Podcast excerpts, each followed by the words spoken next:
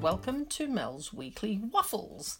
Now, this one um, is a couple of weeks of cover, so I'm terribly sorry that I missed last week. But we, in the last couple of weeks, have gone from sunny autumn into wild winter and back again. And just yesterday, it was back to 17 degrees again, and it's all really quite strange.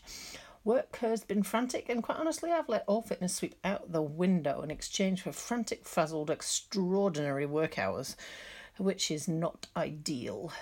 The knee, well, it's a bit up and down. Just had to swap the drugs around because I was wondering if they're actually keeping me awake instead of helping me sleep, even though they're meant to be a sedative. Um, however, we'll see how that goes. Massage at work, speaking of work, really hard work now. I'm trying to pass it on as much as I can to all my other staff, uh, but I do still have some clients that aren't willing really yet to swap over. Um, it really does seriously hurt my back, and I fear that one day soon I might just actually have to stop altogether. I'm trying my best not to, but that I think day might be coming quite soon. I still haven't heard anything from the hospital about an appointment, so I just have to keep on trucking on. Last weekend, that took the form of Hatches Hill. Now, that's down at Sandy Point, and it's a nice little walk of about 45 minutes an hour. The sign says 90 minutes, so the day it takes me that long, I'll see that as being a terrible day. Um, and it goes up and over a hill, and there's a um, man made track that goes winds through the bush and then up over the top of the hill and there's steps up and steps down and it's actually a short run for Mark who does who runs round it a, few, uh, a couple of times um, and if you go around it one way it's uh, okay-ish walk and if you go around it the other way it starts with all the steps and it makes it quite a lot harder. And it comes back along the estuary which is quite pleasant when the tide is in.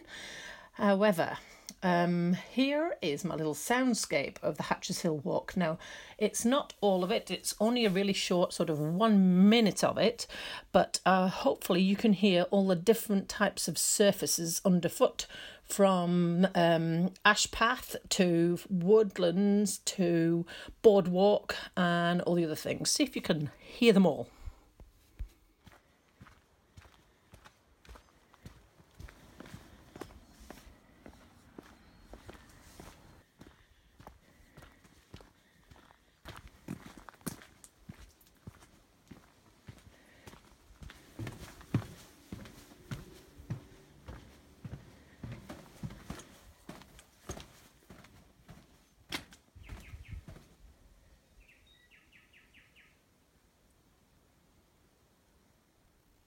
Now, that last one was just at the bottom of a flight of steps. Hopefully, you could hear the birds in the background there.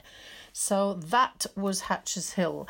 And like I say, I'm hoping that you managed to hear the boardwalk and the woodland and the ash path and all the other sort of things that were in there. It used to be a walk that I used to find uh, challenging but easy to complete. But now the easy part's gone out and it's now a challenge. I need both my walking poles uh, but forward I must march, and so I did it at my own little old pace whilst Mark ran around it a few times with one of my clients. I have to say that I did advertise that I was doing this walk, and usually a bunch of clients join me, but they did not this weekend. So I'm feeling pretty chuffed that even though it was quite hard work and I got upset at the end, I still did it, and nobody else did on this particular day. So that's pretty good. Anyway, moving on, we have the story of Hypochondriacat. Now, Deary me, what a blimmin' drama. This cat has been the bane of our lives right from the get go, and this cat's been to the vet once before, and it does the whole little Shrek cat sad eye type thing. Oh, worries me, and works on it works on the humans. They take it to the vet, and the vet goes, "Nope, there's nothing wrong with it." Now, bearing that in mind, that's the one visit this cat's had to the vet before. The cat hobbles in one day, sad wee eyes, usual melodrama that she's shown us before. Oh, limping, limping, pre uh, boy who cried wolf type story, all that sort of thing. She's got in a fight. Oh, woe is me. Well, it worked on Mark. Cat goes to the vet. No, nothing wrong with the cat. It's just a scratch maybe on the pad of a paw, but I can't see anything other than that. It's not bleeding. It's not inf- infected. She doesn't need anything. I'll just give you some painkillers. Off she trots, and that's the end of that. So Mark's cursing the cat, and I said, See, I told you. And she's one day she's hopping, the next day she's not. We joked that the cat's got addicted to the painkillers, and uh, we kept on going with this until I'm almost out of the painkillers, and she seemed okay. Then suddenly, about a week and a half later, she comes in hopping again. Won't let us near this same poor bloody cat.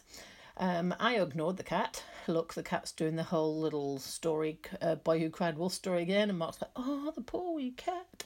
Anyway, I ignored her for a few days, and she kept up the limping this time, so I thought, hmm, maybe there's something in it. So I got hold of the cat, and one paw feels warm. So, damn, maybe the cat has actually got the damn thing infected. So back to the blooming vet. This time the vet says, yep, it's an infected bite and it's not the same as last time. So she's been out and had another fight. So she gets a full leg bandage, which, if, if you see the picture, it looks like she's got a boxing glove on and amoxicillin. Blaming cat.